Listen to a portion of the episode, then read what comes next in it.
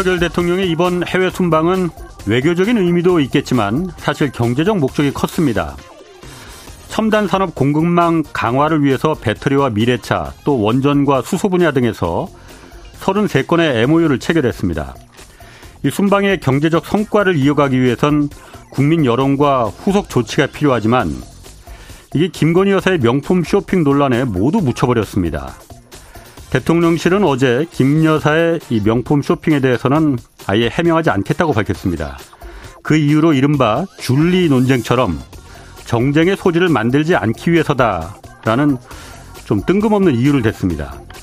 보통의 국민들과 보통의 언론들은 김건희 여사가 과거 무슨 일을 했든 그거 상관하지 않고 또 그런 건 상관할 일도 아닙니다. 국민과 언론이 지금 의문을 갖는 건 현재의 김건희 여사가 영부인으로서 처신과 역할을 하고 있는지입니다. 현지 언론에서 다섯 군데 명품 매장을 돌아다니면서 쇼핑을 했고 또 정장 차림의 경원들 사이로 반바지 차림에 정체를 알 수 없는 남자가 김 여사 바로 뒤에 붙어서 따라가는 그런 사진까지 게재됐습니다. 숨긴다고 의문이 사라지진 않습니다. 어렵게 다녀온 이 순방의 성과를 위해서라도 밝힐 건 밝히고 넘어가야 합니다.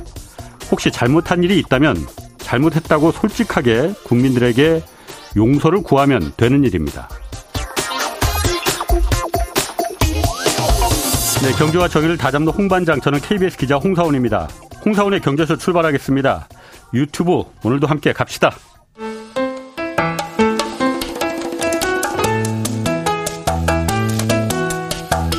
대한민국 최고의 경제 전문가만 모십니다. 어렵고 지루한 경제 프로그램은 거부합니다. 유익하고 재미있는 홍사운의 경제쇼. 네, 먼저 기상 특보 좀 먼저 좀 전해드리겠습니다. 3시 30분을 위해서 영덕군과 울진군 평지 지역에 호우 경보 발효됐습니다. 이 지역에 계신 분들 TV와 라디오, 스마트폰 통해서 계속 상황 알아보시고 주변에 있는 사람에게 알려주시기 바랍니다. 차량은 속도 줄여서 운행하고 물에 잠긴 도로나 지하차도로 통행하지 않도록 각별하게 주의하셔야겠습니다. 자, 오늘 주제는 어, 중국 관련해서 그 미국 반도체 산업협회가 대중 수출 규제에 대해서 더 이상 추가 규제하지 말아달라고 미국 정부에 공식적으로 요청했습니다. 미중 관계가 매우 복잡하게 돌아가고 있기 때문에 이 문제 좀 자세히 짚어보겠습니다. 전병서 중국 경제금융연구소 소장 나오셨습니다. 안녕하세요. 안녕하십니까. 그 조금 전에 경제뉴스에서도 나왔지만은 그 미국 반도체 산업협회가 그렇게 요구를 했잖아요. 중국에 수출 규제하는 거 지금 정도면 충분하니 더 이상은 이제 나가지 말아달라라고 미국 정부한테 공식적으로 요청을 한 거잖아요.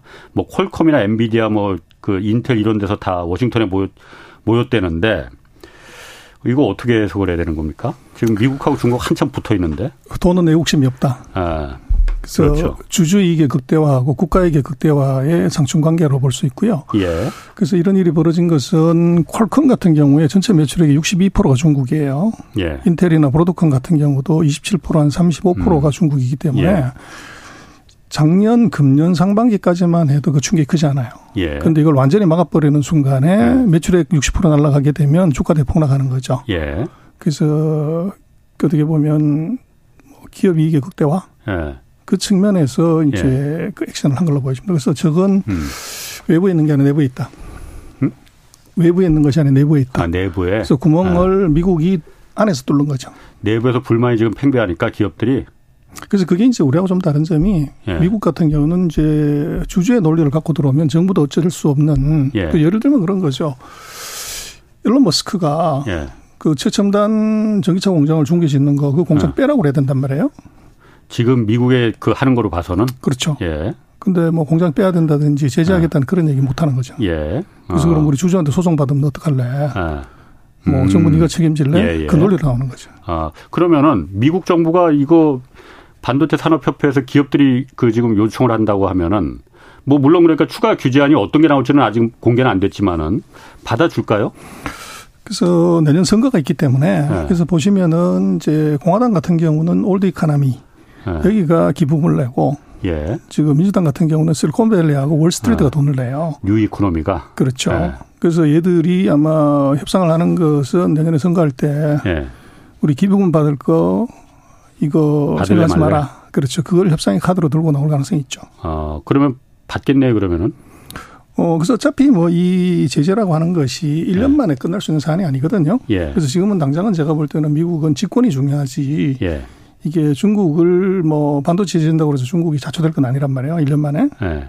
그래서 이거를 아마 적당한 선에서 음. 서로 면을 구기지 않는 정도? 그 정도에서 음. 아마 서로 타협할 가능성이 있는데 어쨌거나 하여간에 이것은 뭐 이미 예상된 시나리오지만 네.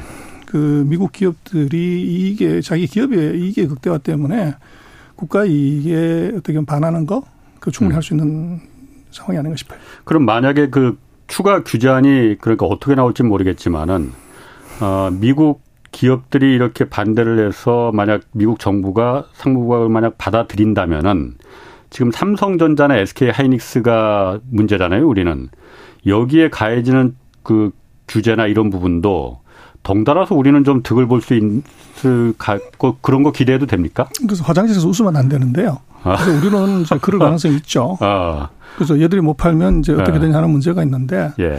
그래서 우리는 뭐 공장이 거기 있는 것이 약점이기도 하지만 예. 반대로는 메딘 코리아가 아니기 때문에 예. 우리로서는 상대적으로 좀 안전한 부분이 있고요. 예. 그러나 문제는 이제 그런 인텔이나 뭐 이런 회사들이 소위 말 시스템 반도체를 못 팔게 되면 예. 거기에 들어가는 메모리도 같이 주는 효과가 있어요. 음, 예. 그래서 예. 이제 어떻게 보면 간접 효과가 우리한테 부정적으로 영향을 미칠 수 있죠. 아, 그런데 또 이렇게도 생각해 볼 수 있을 것 같아요. 예를 들어서 미국 기업들이 지금 인텔이나 퀄컴이나 엔비디아가 야 우리 다 주게 생겼으니까 중국한테 이제 더 이상은 규제 우리 해도 이제 못 받는다라고 지금 하는 거잖아요. 그럼 미국 미국 기업들이잖아요. 미국 정부가 말씀하신 대로 내년에 선거도 있고 그러니 미국 기업들의 요구는 들어주고 들어주고 나머지 어쨌든 중국에 대한 반도체 규제는 제재는 계속 하겠다는 게 미국 정부의 전략이잖아요. 그러면은 미국 기업이 아닌 네덜란드 기업 ASML이나 아니면 일본, 한국, 대만 외국 기업들은 당신들은 계속 규제 개제 계속 가야 돼. 미국 기업들은 좀 풀어주지만은 왜냐하면 지금 보조금을 미끼로 해서 지금 그 제재를 갖다 동참하라고 하는 거잖아요. 그거는 계속 오히려 계속 갈 수 있는 거 어, 아니에요? 그건 그냥 가는 거죠. 그건 이제 미국 기업만 들어주는 거고 우리 예. 뭐 보조금 뭐 여러 가지 제재 문제들 뭐 요구는 했지만 중 예. 미국이 아직 답이 없죠.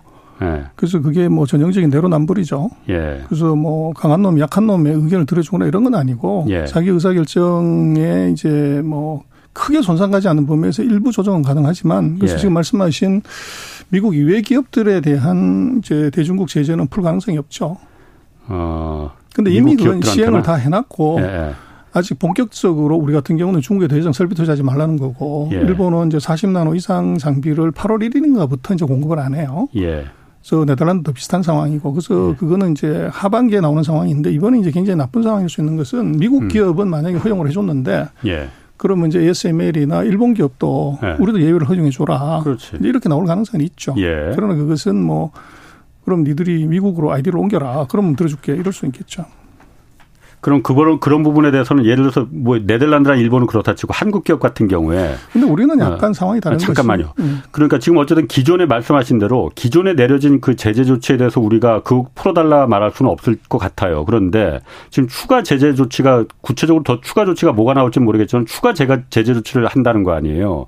그 부분을 만약 한국 기업들한테 삼성전자나 그 하이, SK 하이닉스가 적용받는 뭐 물론 일본이나 대만이나 네덜란드 기업들도 마찬가지겠지만은 거기는 적용되고 미국 기업은 적용 안 한다고 하면은 그 부분은 우리가 문제 삼을 수 있는 거 아닙니까? 뭐 당연히 할 수 있죠. 근데 그게 이제 우리는 메모리만 하기 때문에 예. 지금 미국이 핸드폰을 서버에 들어가는 거를 이제 중국에서 만들어 오기 때문에 예. 그 메모리 반도체는 우리는 뭐 한국에 있던 중국에 있던 다 공장이 있기 때문에 예. 사실은 예. 큰 타격은 아니죠. 그래서 미국이 음. 중국에 들어가는 반 지금은 기술 제재했고 음. 장비 제재했단 말이에요. 예. 그리고 최근에 마이크론 제품을 제재했고 또 추가적으로 압박한다는 것은 제품 넣지 말라는 거죠. 예. 근데 그 제품이 이제 우리로 놓고 보면 뭐 인텔은 거기 공장이 없어요. 엔비디아도 공장이 없다고요. 근데 우리는 현재 예. 공장이기 때문에 예. 상대적으로 다른 나라들에 비해서는 우리는 조금 세이프한 점이 있죠. 음, 그렇구나. 그 마이크론 같은 경우에 그 물건 못 팔게 중국에서 보복 조치로다가 한 거잖아요. 그런데 최근에 다시 마이크론이 중국 공장에 투자하겠다고 지금 그게 뭐 7천억이라는 얘기도 있고 4천억이라는 얘기도 있고 투자하겠다고 지금 그런 뉴스가 나왔단 말이에요. 그거는 이제 마이크론 입장에서는 미국의 제재를 피하면서 자기네 판매를 그대로 확보하고 싶은 노력 중의 하나인데 예. 지금 미국의 제재 중에서 반도체는 이제 설계가 있고 제조가 있고 이제 assembly 조립이 있는데 예. 거기에 지금 6억 3천만 불 투자하겠다고 하는 것은 조립하는 거 이거는 예. 미국의 제재 대상이 아니에요. 예. 그래서 그렇게 하면 중국으로서는 뭐 고용도 늘어나고 음. 이런 impact가 있기 때문에 가고 마이크론은 거기에 이제 미국의 제재 조항에 들지 않기 때문에 가능한 것. 그 대신 이제 그 반도체 제품을 중국에 못 팔게 하는 거 음. 이걸 좀 풀어주라고 하는 이제 요구를 간접적으로 내비친 거죠. 아, 그러니까 우리가 거기 투자할 테니까 그럼 중국 요즘 실업률도 높고 서로가 좋은 거 아니냐. 그렇죠. 아. 그래서 그건 역으로 생각하면 또 마이크론도 미국 정부의 아. 정책에 사실은 반하는 거죠. 그러네. 어, 그렇지. 예. 네. 그래서 미국 기업 막갑합니다. 정부가 뭐라고 그러는데 말안 어. 듣는 거죠. 아주 미칩니다. 주주의 이익을 위해서는 우리는 어쩔 수 없다. 이거로 다 그냥 그 밀고 나가는 거예요, 그러면은. 어. 또 하나가 지금 그 옐런 그 재무장관 방 중국 방문하기 직전에 중국이 또 한 가지 카드를 마이크론 카드 이후에 갈륨하고 그 게르마늄 이게 반도체에 들어가는 반도체 보면 태양광 산업 뭐 여기 들어가는 소재라고 하는데 이거를 거의 중국이 대부분 뭐 독점하다시피 하고 생산하고 있다면서 이걸 갖다가 수출 통제하겠다고 했어요. 이거를 보면은 이게 중국을 이제 앞으로 우리는 그냥 시장으로만 봤잖아요. 그 15억 인구가 있는 시장으로만 봤는데 자원외교의 대상으로 봐야 되는 거 아닌가 그 생각이 들더라고요.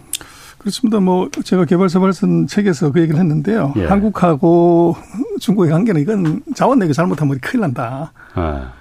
그래서 우리 뭐 무역수지 적자가 중국에서 많이 난다고 하지만 지금 그 흑자를 미국에서 보충을 하고 있는데 예. 그 미국에서 갑자기 흑자가 많이 나는 건 배터리, 전기차, 자동차 관련되는 거거든요. 예. 근데 배터리 관련 전기차 관련되는 건 우리가 80% 이상을 중국에서 갖고 오기 때문에 예. 중국이 막았다고 그러면 대미 흑자가 대폭 줄어들 수 있는 위험이 우리한테 있어요. 예. 그래서 뭐 중국은 이제는 우리가 무역 수지 흑자를 왕창 내는 것은 지나갔다 하더라도 지금 이제 우리 입장에서는 중국에서부터 원자재가 들어오는 거를 잘 관리해야 되는 음. 그래서 이게 정치 외교가 아니고 이거 자원 외교로 완전히 방향을 틀지 않으면 네. 우리가 큰 리스크에 봉착할 가능성이 굉장히 크죠. 이게 그야말로 그 옛날 그 몇 년 전에 재작년에 아키 그 요소수 사태처럼 우리한테 아킬레스건이 될 가능성이 있습니까? 그럼 중국이 갖고 있는 이 자원들이? 오, 지금 당장 예를 들어서 배터리에서 뭐 코발트, 망간, 니켈, 네. 흑연 뭐 있지만 리튬이 있지만 네. 지금 흑연 같은 경우에 그게 무슨 뭐 엄청난 이런 건 아니지만 천연 흑연, 인조 흑연의 거의 90% 100%를 중국이 네. 독점을 해요. 우리가 못 만드는 게 아니고 안 만드는 거죠. 그렇죠. 만들 이유가 없는 거니까. 그렇죠. 그런데 네. 그거 막아버리면 요소수하고 똑같은 일이 벌어지는 거죠. 네. 그래서 뭐 양극 다 만들고 리튬 뭐 다 만들지만 음극이 없으면 예. 그건 배터리가 안 되니까. 물론. 그래서 중국이 만약에 반도체에서 불만이 있다고 그러면 그 배터리의 4대 소재 중에서 하나만 브로킹 걸어버리면 우리는 예. 뭐 요소 사태와 똑같은 게 나타나죠. 요소 그 아예 다 못만 우리가 중국한테 그 예를 들어 배터리만 보더라도 아, 중국한테 그렇게 의지하는 게 많습니까? 그 원, 원소재 부품이나 원료를? 전 세계에 이제 광산, 그러니까 배터리용 원자재는 중국이 뭐 한 15%에서부터 한 40% 정도 매장을 하고 있는데, 예. 그거 이제 정령 가공하려고 하면 전기가 문척 들어가는 거죠. 예. 그리고 환경공해 이런. 것도 있고, 그래서 중국이 전 세계에 배터리 관련되는 이제 원부자재를 중국에 가까워서 가공하다 보니까 마켓 쉐어가 이제 60%에서 90%까지 가버린 거죠. 그러면은 예를 들어서 그 원소재를 배, 배터리만 뭐 예를 들고 배터리가 요즘 중요하니까 배터리에 필요한 원 그 자원을 여태까지 우리가 못한 게 아니고 안 한 거잖아요. 지금 한다고 하면은 한다고만 할 수는 있어요. 차가 지나간 거죠. 그래서 지금 아프리카하고 중남미 쪽이 이제 주로 그 생산국인데 예.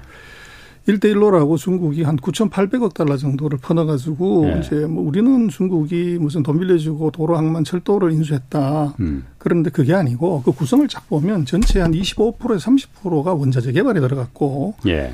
한25% 정도가 SOC 건설에 들어갔어요. 근데 SOC 예. 건설을 왜 했냐 그러면 우리 중앙선하고 왔다고 보면 됩니다.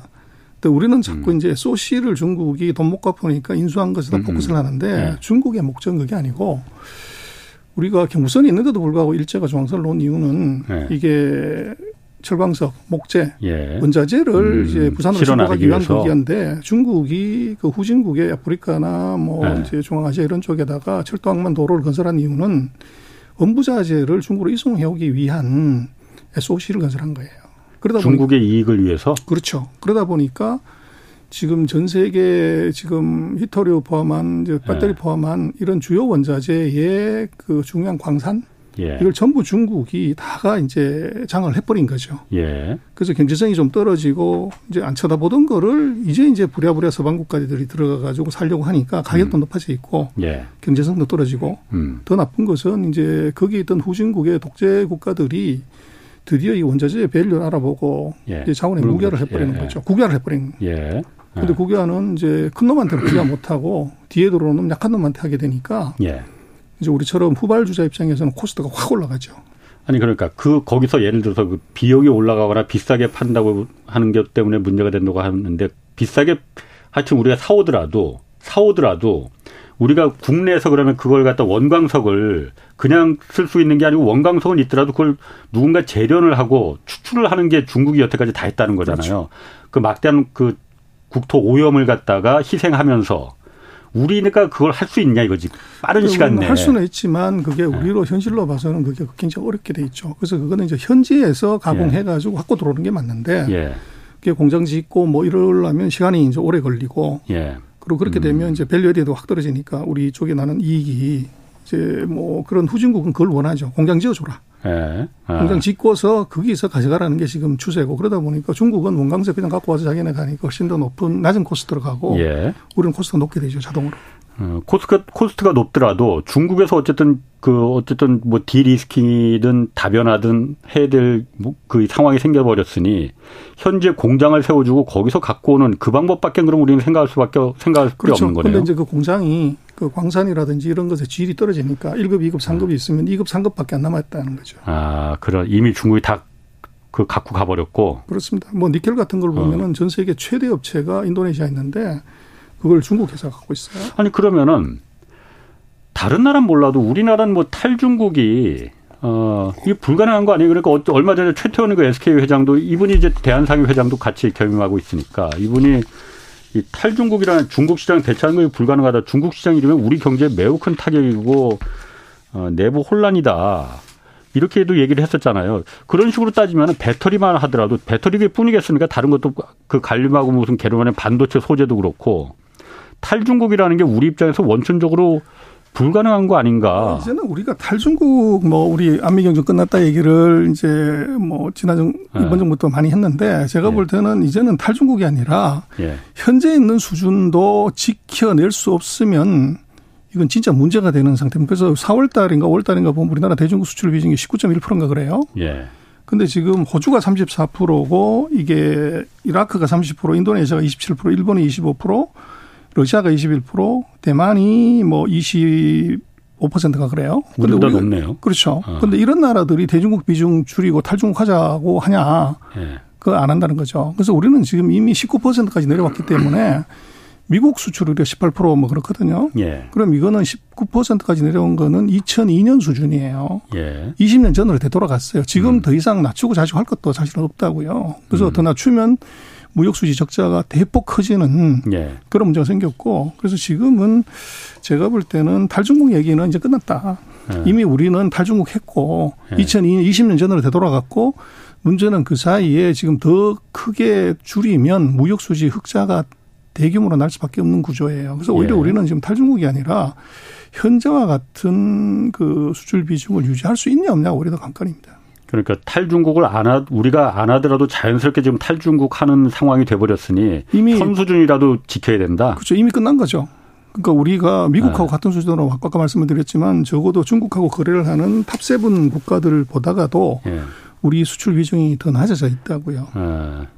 그런데 사실 이게 그 답답한 게 어, 우리가 탈중국을 하느니 마느니 이걸 우리의 의지가 아니고 이미 그러니까 우리가 과거에 중국에 여태까지 팔았던 거는 중국이 우리 물건을 많이 사줬던 거는 분명히 있었잖아요. 그 중간재들 부품들이. 근데 지금은 사실은 중국이 우리의 시장이 아니고 경쟁자가 돼버렸잖아요. 탈중국의 문제가 아니고 그러니까 만약 중국하고 다시 사이가 정치적으로 좋아진다 하더라도 우리 물건을 중국이 살 이유가 있겠느냐? 없죠. 그래서 우리는 사실은 탈중국이라고 다 뭉뚱그려서 얘기를 한 건데 실제는 퇴중국을 했던 거죠.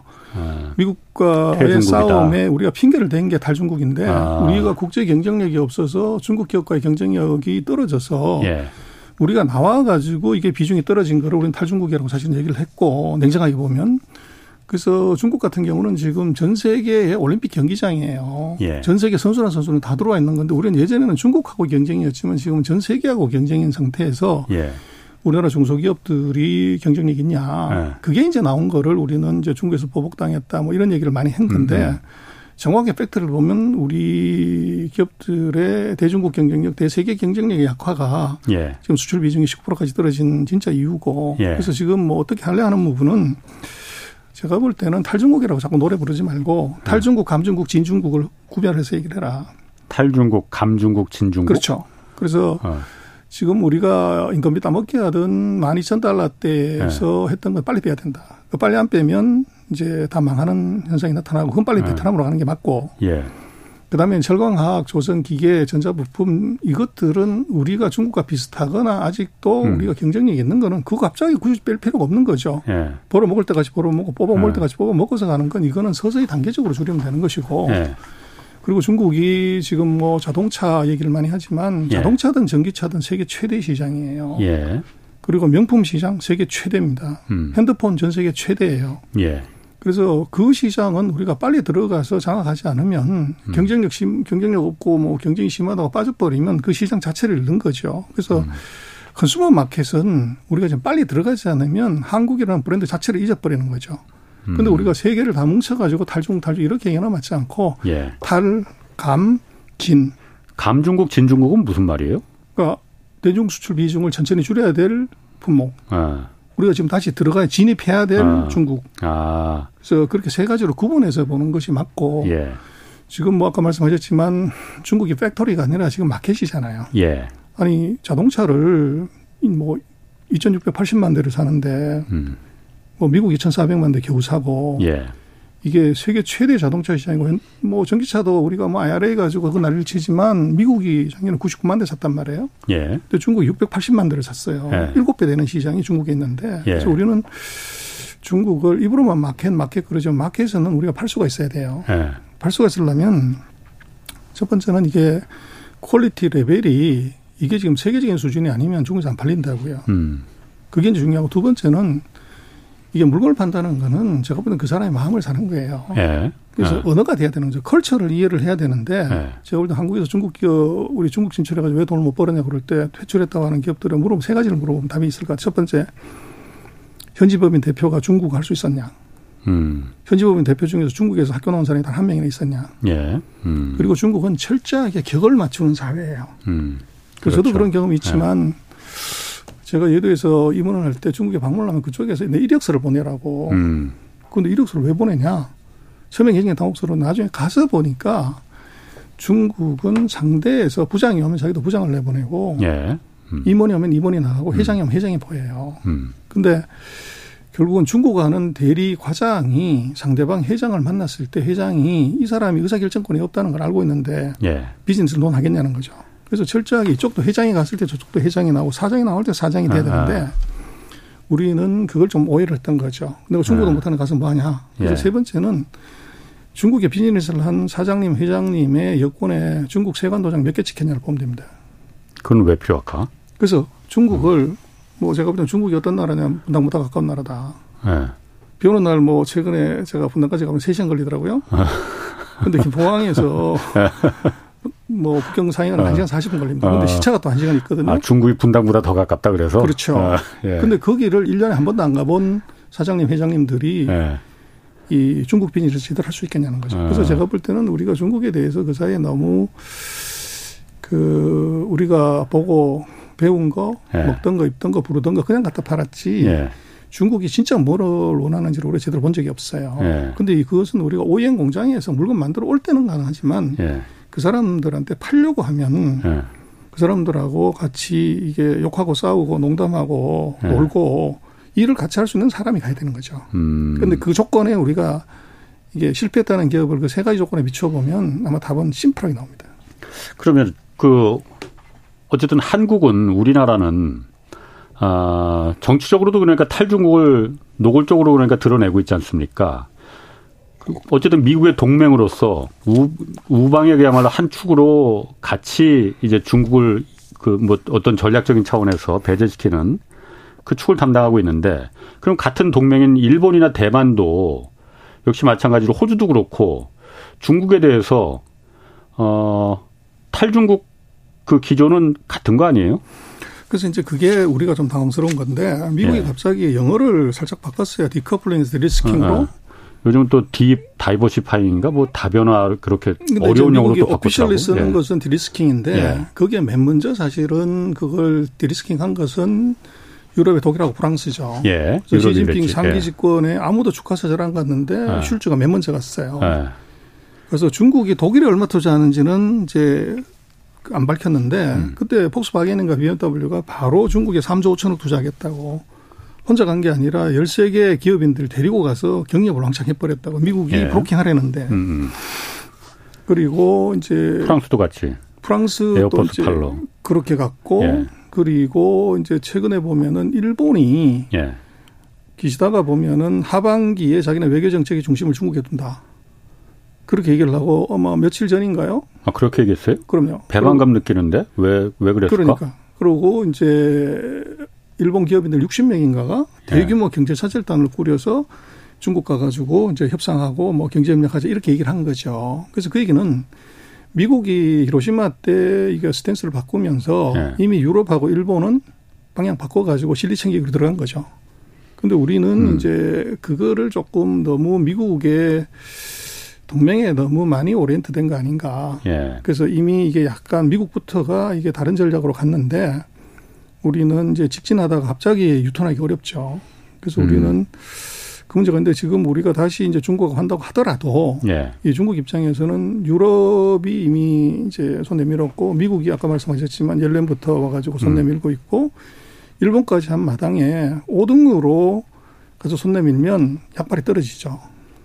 그래서 아니 일본이 그랬다는 건 약간 좀 배신감 느끼는데 뭐 일본에 대해서 우리나라 한국 한국 민족 누구나 다 일본 민족에 대해서 일본에 대해서 그렇게 호감을 갖지는 않겠지만은 먼저 그러니까 치고 나간 건 또 일본이었잖아요. 음, 그래서 항상 일본이 뭐 이게 미국의 눈치를 보고서 미국의 스탠스가 네. 변했을 때 자기 이익을 네. 챙기는 건 뭐 무지 빠르죠.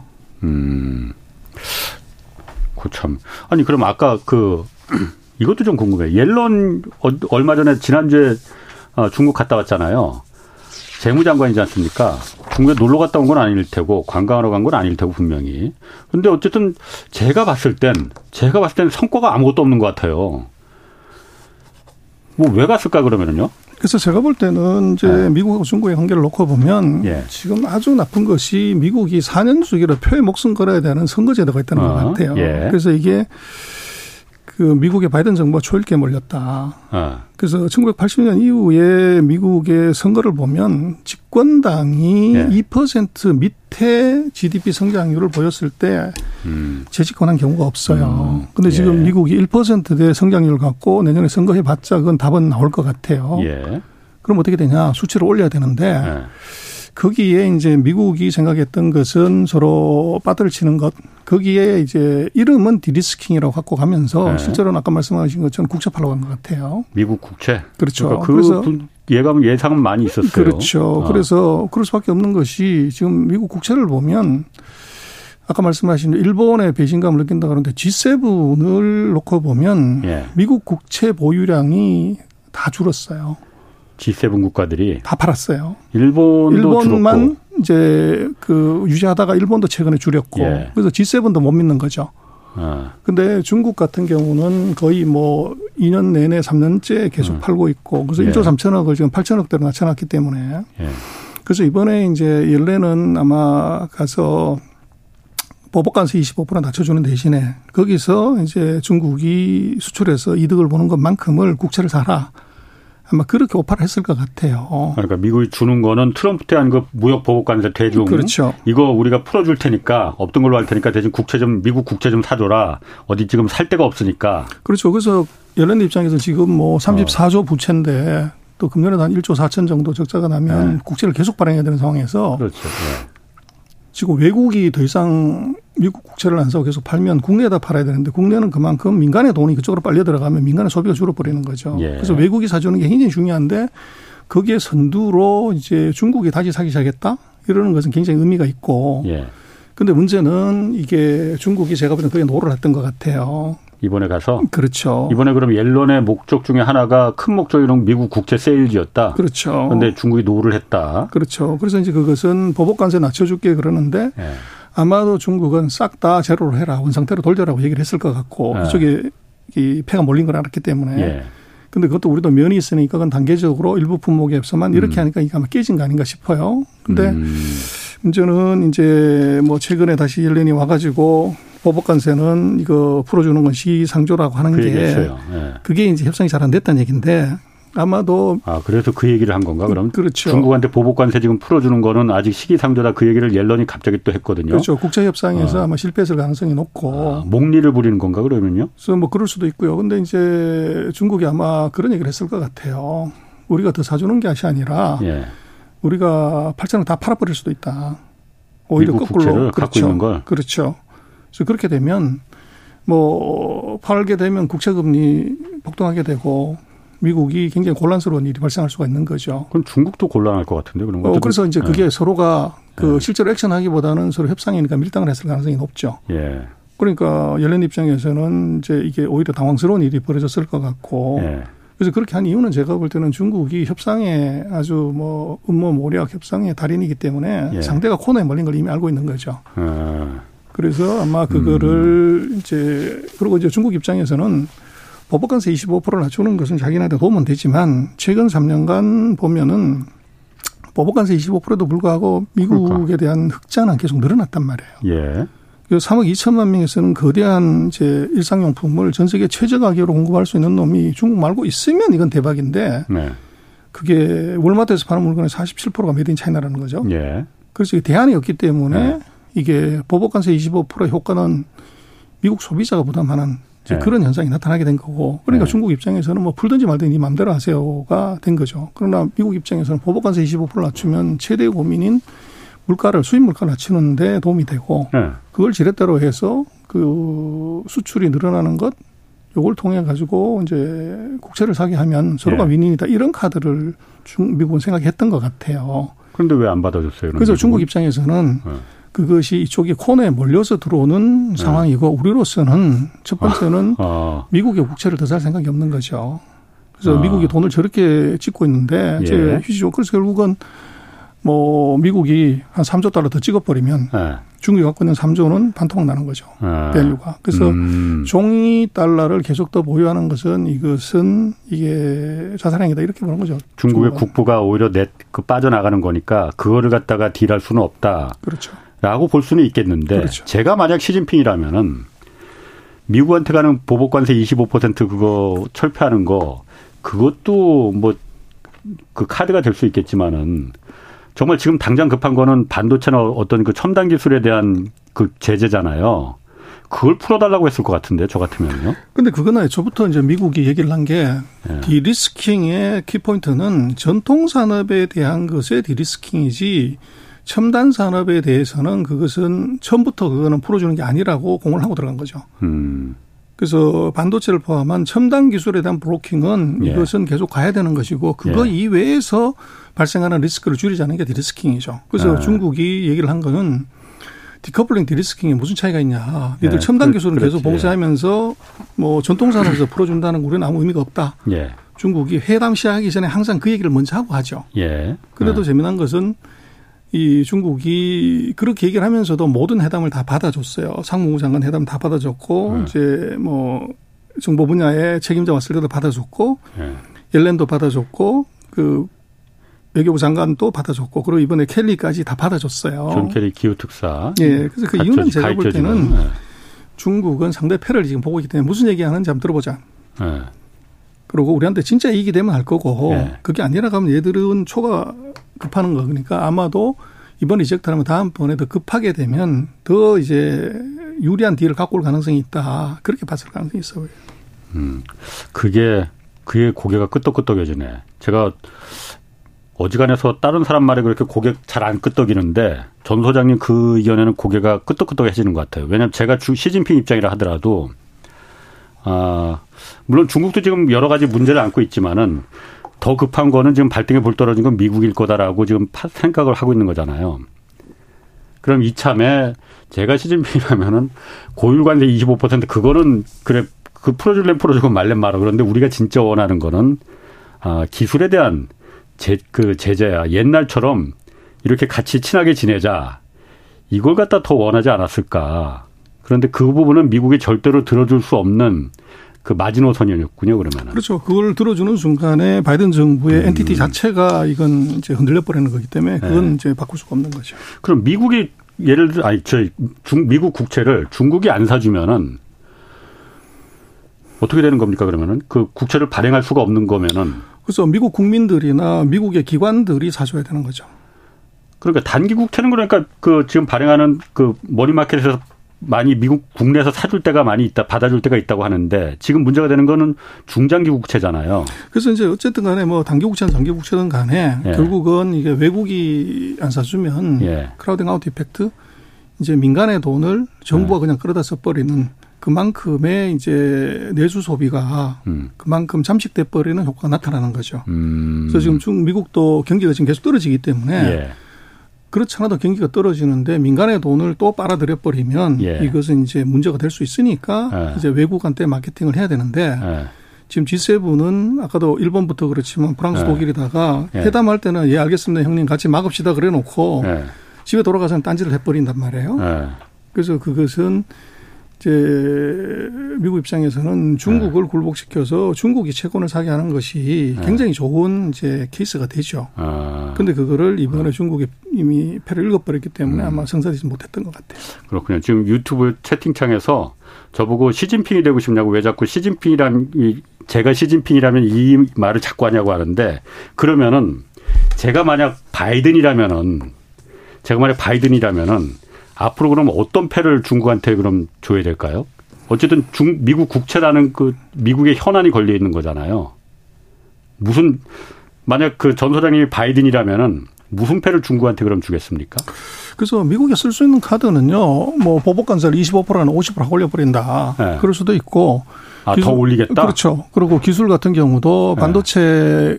기술하고 장비뿐만 아니라 제품도 네. 다 봉쇄한다. 그리고 이번에 케리를 보냈지만 네. 아마 케리가 간 이유는 제가 볼때 탄소세 때문일 것 같아요. 케리는 그러니까 존 케리는 그 기후 변화 기후 특사, 특사인데 특사, CO2죠. CO2인데 아. 지금 전 세계 CO2의 거의 30% 가까이를 중국이 발생시키잖아요. 그렇죠. 그래서 거기다 세금 아. 물려버리면 중국의 cost가 확 올라가게 되죠. 아 탄소세를 그럼 이번엔 카드로 들고 간? 그럴 수가 있죠. 음. 그래서 그 세 가지 카드를 만약에 바이든이 결기가 있다고 하면 예. 확 높여버리면 되죠. 뽑혀버리면 상대가 이제 더 센 카드가 들어왔기 때문에 어떡할래. 그럼 내년 대선은 어떻게 하고 봐야 되는 그래서 이제 그게 그 이제 국민들의 어떤 평가를 받냐는 거죠. 어. 정말 화끈하게 중국 잘 이제 싸웠네? 그러면 어. 표가 들어가는 것이고 네. 그게 패착이라고 이제 판단이 되면 예. 이건 이제 악소리가 나는 거죠. 음. 아, 이번에 그럼 존 케리가 간 것도 그럼 탄소세를 들고 갔을 가능성도 있다. 뭐, 물론 밝혀진 건 없습니다. 뭐 저는 뭐 그렇게 봅니다. 근데 이제 문제는 어. 뭐든지 그렇지만 시간이 초읽기에 몰리면 예. 이게 아무리 좋은 카드를 갖고 있어도 예. 이게 이제 그 효과를 발휘하기 어렵잖아요. 예. 그래서 어차피 내년 1월 달에 대선의 후보로 이제 바이든이 먼저 선정이 돼야 되는데 예. 시간이 너무 짧죠. 음. 지금 한 6개월 만에 뭔가 획기적인 변화를 내려고 하면 예. 그리고 그렇게 이제 과감한 그 더 강한 정책으로 가기에는 예. 바이든 정부의 그 사이 팔리시를 보면 예. 제가 볼 때는 결단력이 좀 떨어지는 것 같아. 바이든이 그래서 서서히 예. 뭐 이렇게 이제 물론 이제 외교위원회에서 오래 있었기 때문에 이 노련하게는 하지만 예. 오히려 뭐 트럼프 같은 막가파라고 하면은 이건 이제 안 되면 세게 확 밀어버릴 수가 있는데 예. 지금 뭐 미국의 정책을 봐서는 이제 중국이 말을 안 들었을 때 더 과감하게 확 밀어제치는 것은 아마 기도하기 기, 대하기 네. 좀 어려운 거 아닌가 싶어요. 음, 그러게. 어쨌든 미중 관계가 사실 우리가 처음에 그 믿었던 그 방향하고 조금 좀 약간 좀 달리 지금 우회전하는 것 같아 갖고 뭐 흥미진진합니다 하여튼. 그래서 뭐 미국이 우회전하니까 그 G7은 다 우회전했는데 우리는 아직도 계속 직진하고 있는 게 이게 문제죠. 우리만 우리만 직진하고 있는 거예요? 자, 그 중국 그 2분기 경제 성장률이 6.3% 기록했잖아요. 6.3% 2분기에 상반기 전체로는 5.5%라고 하거든요. 저는 사실 이거 보고 와 하고 입이 벌어졌는데 이게 별로 그렇게 그 이 정도면 저도 선방한 거 아닌가 생각하는데 평가가 그렇게 좋지 않더라고요. 왜 그렇 왜 그럴까요? 경제 데이터 감정을 실어서 먹은 거죠. 아 감정을 실었다. 그래서 어. 이제 그런 감정 함부로 실으면 안 되는데 그거. 그래서 경제 데이터에서는 그렇게 보면 안 되고요. 어. 그래서 뭐 이게 0. 몇 퍼센트에서 2.5, 4.5, 6.3 그러면 분명히 recover 되는 거 맞아요. 예. 근데 그거를 기대보다 못한 거가 이게 이제 경제가 끝났다, 성장이 멈췄다 이렇게 얘기하는 건 조금 이제 과장이 좀 심한 것 같고 그래서 예. 중국이 우리한테 했던 무례함, 오만함에 대한 음. 해석을 그렇게 가는 건데 만약에 예. 미국이 0.4에서 이게 2.5, 4.5, 6.3을 갔다 그러면 어떻게 평가할래? 그래서 그거는 음. 이제 약간 냉정하게 보는 건 아닌가 싶고 음. 이제 이유는 뭐냐 그러면 2분기는 좋은데 6월 달 통계를 보면 6월 달 수치를 보면 네. 소비가 두 자리 숫자에서 3.1%로 훅 떨어져요. 네. 그리고 투자 수출 다가 이제 마이너스가 나오거든요. 네. 그래서 그게 이제 우려 사항인데 중국이 목표로 하는 게 5.5% 성장인데요. 예. 예. 지금 이제 작년 2분기하고 지금하고 보면 두 개 연도 복합 성장률로 보면 3.3 정도가 돼요. 작년에 0.4인가 뭐 이렇게밖에 안 나왔기 때문에.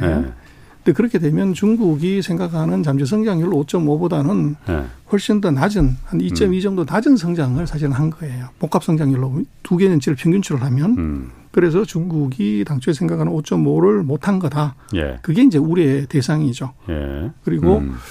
그게 이제 새로운 정부가 들어섰고 새로운 총리가 들어섰는데 음. 기대가 컸죠. 예. 그래서 새로운 총리는 뭐 지난번 리커창 총리 같은 경우는 천재 총리, 수재 총리였고 머리 좋은 총리였는데 음. 뭐 경제가 신독치 않았단 말이에요.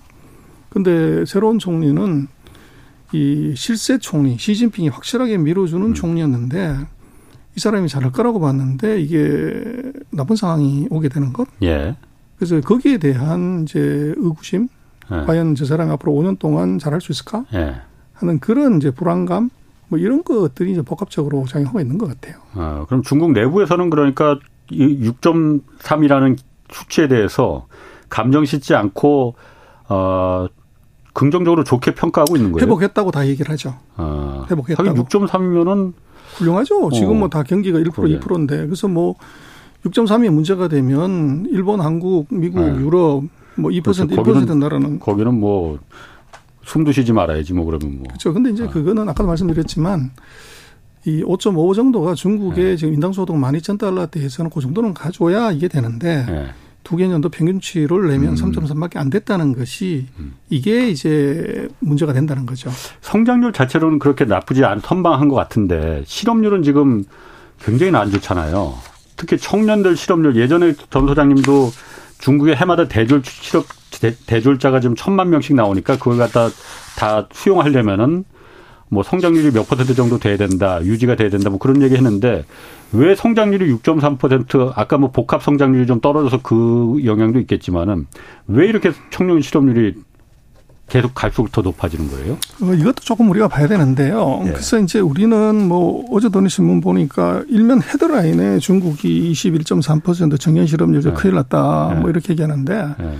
그걸 보면 안 되고 16세부터 24세 인구가 전체 인구의 10%밖에 안 돼요. 네. 그 사람들의 음, 이게 음. 실업률이 그렇고 중국의 실업률은 네. 전체 16세부터 59세의 실업률이 어떻게 되냐를 봐야 돼요. 그 네. 실업률 통계를 보면 6.2에서 지금 5.1까지인가 지금 떨어져요. 전체 실업률은 떨어지는 건데 청년 실업률만 이제 사상 최고치를 간 거고 그래서 그 얘기는 뭐냐면 제가 볼땐두 가지가 있는데 하나는 엄마 아빠들이 더 열심히 일하는 거고 음. 또 하나는 제가 볼 때는 이제 코로나 세대들의 특성이 하나 있는 것 같아요. 그래서 3년 동안 지금 졸업하는 애들은 3년 동안 학교 안 간 애들이란 말이에요. 온라인으로. 그러다 어. 보니까 이제 오프라인에서 어. 이거 회사에 가서 일하는 것에 대한 거부감이 있고. 네. 근데 그렇게 되면 사실은 20%면 어마어마한 이제 실업률이고 그러니까. 사회적으로 큰 문제가 돼야 돼요. 거의 뭐 그러니까. 뭐 폭동 수준이 돼야 되는데 네. 그게 없는 이유는 제가 볼 때는 이 친구들이 여섯 개의 카드를 쓸 수 있다는 거예요. 여섯 개? 그 40년 동안 애기 어. 한 명밖에 안 나기 때문에 할아버지 할머니 외할아버지 할머니 아. 엄마 엄마 아빠 아빠 여섯 명의 카드를 쓸수 어. 있기 때문에 다 금수저야 그냥. 그래서 이제 경제적으로 예. 이들이 그렇게 어렵지 않다는 거죠. 예. 그러니까 이게 큰 사회 문제가 안 되는 거고 예. 이제 봐야 되는 것은 이제 16세부터 24세라고 하는 것은 고졸 예를 들면 대졸 요 사이의 사람들이 취업을 못 하고 있다는 것은 예. 기업이 지금 코로나 3년 다음번에 리오퍼닝은 했지만 예. 이게 신입 사원을 뽑는 것이 아니라 경력 사원을 선호하고 있다는 거죠. 음. 그래서 엄마 아빠들의 이제 이 취업률은 올라가는데 음. 신규 이제 뭐 졸업한 애들의 실업률이 높아진다는 것은 신입사원 뽑아서 훈련시킬 여유가 없다 우리는 바로 음. 공장 돌려야 되니까 예. 그런 한 세 가지 요인들이 같이 작용하는 것 같고 아. 그래서 제가 볼 때는 정년 실업률 21.3%로 중국을 보면 안 되고 전체 예. 실업률 예. 토탈 실업률로 이 평가를 해야 되는데 토탈 실업률은 조금 떨어지고 있다는 것. 예. 그게 이제 중국 정부가 정년 실업률에서 걱정은 하지만 음.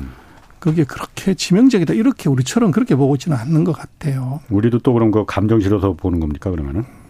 그래서 그거는 조금 그런 면이 있죠. 어, 어. 그래서 우리도 뭐 제가 볼 때는 그 우리나라 대졸 실제적인 실업자 수가 예. 뭐두 자릿수 훨씬 넘을 것 같은데 음. 그렇다고 해서 지금 우리가 뭐 그게 사회적인 문제가 되고 그러진 않잖아요. 예. 한국도 제가 보면 똑같은 것이 지금 코로나 세대들은 스트레스에 대한 내구력이 약해가지고 예. 어나 회사 가면 머리가 어. 아프고 갑자기 배가 아파요 이러면은 예. 그러면 그냥 집에 쉬어라. 네가 좋아하는 음. 뭐 직업 다시 찾아보고. 음. 그래서 우리도 아마 엄마 아빠 카드로 쓰기 때문에 그런 네. 것이지. 네. 그게 뭐 심각한 사회 문제로 발전하지 않는 이유는 네. 이번 아마 코로나 세대들의 특징 이제 이런 것들이 이번에 좀 특수하게 작용을 하고 있는 거 아닌가 음. 싶어요. 또 하나가 그 중국 경제에서 제가 이해를 참 그 이해하기 힘든 것 중에 하나가 딱 온 나라가 온 세계가 다 지금 물가 상승 그 인플레 때문에 고통을 겪고 있잖아요. 중국은 지난달 소비자 물가 상승률이 결국 0%를 기록했어요. 0%. 생산자 물가는 마이너스 5.4%인가 이렇게 되던데 뭐 어떻게 된 겁니까 이거는? 아 이것도 이제 우리가 중국하고 우리하고 다르다는 거를 우리하고 같은 기준으로 보면 저건 이제 문제가 있는데 네. 중국은 CPI 구성 요소 중에서 먹는 것의 비중이 30%예요. 그러다 돼지고기. 보니까 돼지고기하고 채소. 어. 그래서 중국이 돼지가 이제 전염병 때문에 왕창 죽었다가 예. 최근 한 1년 반 사이에 어미돼지로 왕창 늘렸어요. 그러다 예. 보니까 돼지고기 가격이 급락한 게 하나 있고 아, 아. 또 지금 이 계절적으로 이제 채소류가 많이 생산되고 그렇기 예. 때문에 중국은 아직 뭐 엄청난 태풍이 오거나 이러질 않아서 이게 음식료 가격이 떨어진 게 하나 있고요. 예. 그다음에 중국도 리오퍼닝은 했지만 이제 운수교통 예. 이게 이제 물류가 아직 그 활발하지 않아 가지고 운수교통 쪽에서 이게 떨어진 거예요. 예. 음. 그래서 이제 뭐 만약에 우리하고 같은 기준으로 했다고 하면은 음. 뭐 우리는 뭐 음식 비중이 한 10몇 프로밖에 안 되기 때문에 예. 그럼 아마 중국의 CPI는 플러스가 나올 수밖에 없어요. 아. 그래서 중국의 그런 독특한 엔겔 개수가 높은 나라이기 때문에 예. 그 음식료 비중을 너무 높여놔서 예. 그래서 이게 이제 제로가 사실은 나온 거고 아마 지금 대조가격이 더 떨어지기 때문에 아마 7월, 8월까지는 마이너스가 나올 것 같아요. 예. 근데 아마 9월 넘어가면 그건 다시 아마 플러스로 턴하지 않을까 싶습니다. 그럼 중국도 제가 요즘 중국을 안 가봐서 잘 모르겠는데 다른 음식 말고 음식값 말고 다른 공산품이나 생필품 가격 같은 건 많이 올라갔어요? 어, 조금 올라갔죠. 어. 조금 올라간 것 같고는 우리는 굉장히 많이 올라갔기 때문에 오늘도 저는 점심 먹으러 갔는데 천 원이 더 올랐더라고. 그래서 좋은 데 가셨네요. 좋은 데 갔죠. 뭐 어쨌든 그러면은 중국 수출은 지금 어떻습니까? 그러니까 소비하고 투자는 지금 뭐 그, 그렇게 좋지 않다고 하고 어쨌든 성장이 6.3%까지 간 거 보면은 수출은 그래도 괜찮은 거 아닌가라는 생각은 드는데. 어, 수출이요. 6월 달에 마이너스 12.4%가 나왔어요. 4월 달에 7.3이었는데 마이너스가 예. 확 이제 늘어났는데 그럼에도 예. 불구하고 중국이 전체적인 이제 수치들이 예. 그뭐 6점 몇이 나왔다고 하는 것은 어떻게 봐야 되냐면 예. 그 2022년에 보면 코로나 때문에 중국이 소비가 GDP에서 28, 투자가 50, 수출이 21%까지 늘었어요. 음. 전체 GDP에서 이건 뭐 사상 최대인데 예. 그건 코로나 때문에 중국이 수출 특수가 있었어요. 아. 딴 나라가 생산 못하니까 중국이 생산한 게 있고 음. 또 플러스 해가지고 방역 물품 수출이 뭐 전체 수출에 아, 5에서 10%를 한게 있는데 네.